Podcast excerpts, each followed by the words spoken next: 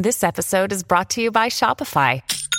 Forget the frustration of picking commerce platforms when you switch your business to Shopify, the global commerce platform that supercharges your selling wherever you sell. With Shopify, you'll harness the same intuitive features, trusted apps, and powerful analytics used by the world's leading brands. Sign up today for your $1 per month trial period at shopify.com slash tech, all lowercase. That's shopify.com slash tech. In case you missed it, over the weekend, Donald Trump announced that he's going to be arrested because of charges that are going to be filed against him by the District Attorney of Manhattan. And he says he's going to be arrested tomorrow on this coming Tuesday. And it's starting to boil over. Trump said something yesterday that I think might be the most dangerous thing he said in a very long time. It's a huge deal. We've never had a former president arrested for charges like this, not in our lifetime. Uh, there have been a few instances where presidents have been given like traffic tickets and stuff like that, but nothing like this has ever gone down. And I want to unpack and explain what I think is going to happen. Let's talk about it. This is Shaun King, and you are listening to The, the, the Breakdown. The, the, the, the, the Breakdown. The, the, the, the Breakdown.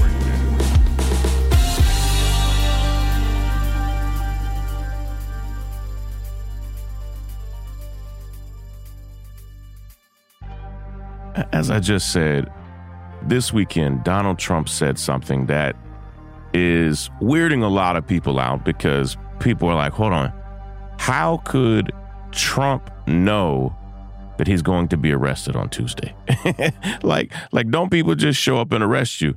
Well, well, today I want to unpack three, maybe four things about what we know is going down. And so, all the way back in 2016, when Donald Trump was first running for president, he had had an affair with a porn star named Stormy Daniels. And he paid Stormy Daniels $130,000 for her to keep that story to herself, for the story to be killed. And the National Enquirer was participating in this. His attorney at the time, who Donald Trump loved, Michael Cohen, they have since fallen out. Michael Cohen has gone to prison over this case. I mean, which which should show you there's criminality at the center of all of this.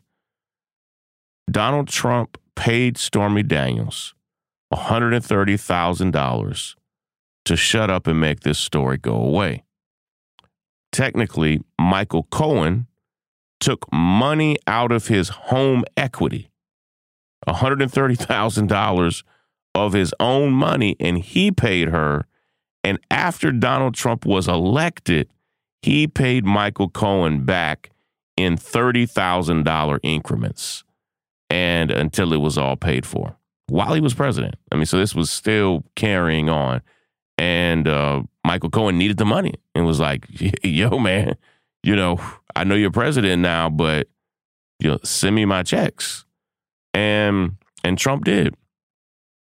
Turns out that's illegal for multiple reasons. The primary reason it's illegal is it is an extreme campaign finance violation. It was completely and totally done to protect Trump's reputation as a candidate for president of the United States. So that $130,000 that was spent knowingly as a campaign finance expense, but not properly filed, is illegal. And it's egregiously above and beyond what you're able to do for campaign finance. And so that's the root of it. Michael Cohen, in response to that, ended up serving serious time in prison for paying that, lying about it, and um, not properly filing it as a campaign finance contribution. Well, it is taking That was in 2016. I mean, we do the math, that's seven years ago. For a lot of these cases, it's not taking one year, two years. It's taking three, four, five, six, seven years to properly build cases against Trump. In huge part because he does throw tons of money at these cases, tons of money at the lawyers, and is fighting them everywhere he can. There's a, a very serious case where Donald Trump tried to interfere with the election in Georgia. And that case, particularly in Atlanta, could still be filed against him. There are multiple cases that are forming against him in the New York State Attorney General's office, and those cases could still be filed. And there is very potentially a federal case that could be filed against Donald Trump for his role in starting and failing to stop the insurrection on January the 6th, and probably more cases that we don't know of. So, this case is a city based case. For those of you who don't live here in New York or aren't really familiar with how New York is shaped, um, New York City, as you know it, in a lot of ways is multiple cities combined into one. Manhattan, in some ways, is its own city. And here we call them boroughs, but it's, it's its own city. Brooklyn is its own city. Uh, Queens, Long Island, I mean, I mean, uh, uh, the Bronx, Staten Island, those are their own cities. And when I say that they're their own cities, it's because each of those places has their own district attorney, while all of New York has one mayor, all of New York City has one mayor. Each borough, oh, and they seem like cities, uh, each borough has their own district attorney. These crimes that Donald Trump committed around Stormy Daniels happened in Manhattan because at the time, Donald Trump lived in the gold plated uh, penthouse overlooking Central Park in Trump Tower in New York. He was a, a resident of New York. To move his residency, Donald Trump now lives full time in Florida, in part because he doesn't believe that the governor of Florida and the people of Florida will hold him accountable for, for his crimes in the way that the mayor of New York City, the the attorney general of the state of New York, the DA of the city of Manhattan will hold him accountable for his crimes there. So it's part of why he's moved because everything is falling in on him here in New York.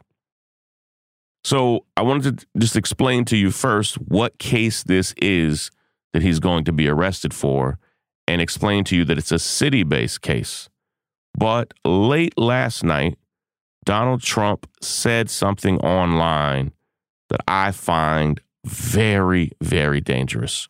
Right after the break, I'll unpack and explain it. Just stick with us. We have a quick word from some of our sponsors, and I'll be right back.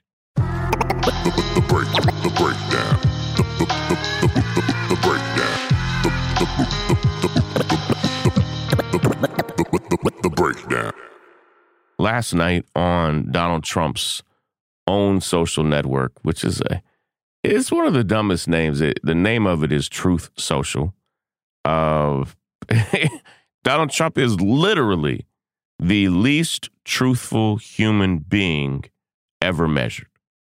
There has never been a less truthful person documented to tell more lies per day than Donald Trump. The man told tens of thousands of lies just while he was president, and these were documented. Like, how? How do you how are you so dishonest? And so he has to call his social network truth something or another because he's such a liar. And he needs people to say, like, hey, this is the truth. Not what the media says, not what's said on any other social network, but just right here. And on his own social network, Truth Social, last night, Donald Trump called on the NYPD not to arrest him very dangerous. And it gets to the root of what happened on January the 6th when Donald Trump, January, the the date, January the 6th, was not a random date. On January the 6th, after the president, the last presidential election, Congress was supposed to come together and certify the election. And typically, that's a boring date. Typically, there are not protests or demonstrations. Donald Trump called on all of his supporters to show up, and what they were calling it was stop the steal. Show up and stop the election from being stolen. Donald Trump himself was calling on Mike Pence to somehow stop it, calling on his friends in Congress to stop it. And ultimately, he told the crowd of the thousands of people that showed up there, Donald Trump himself showed up, and he told the crowd to meet him at Congress.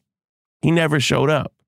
They went and literally stormed the halls of Congress, took over the building, and now hundreds of them are in prison and will have a lifetime of a criminal record as a result. It was very dangerous. People died. It was an outrageous thing to do. But Donald Trump undercut the rule of law, undercut the norms and standards of how things normally go, and he's doing it again.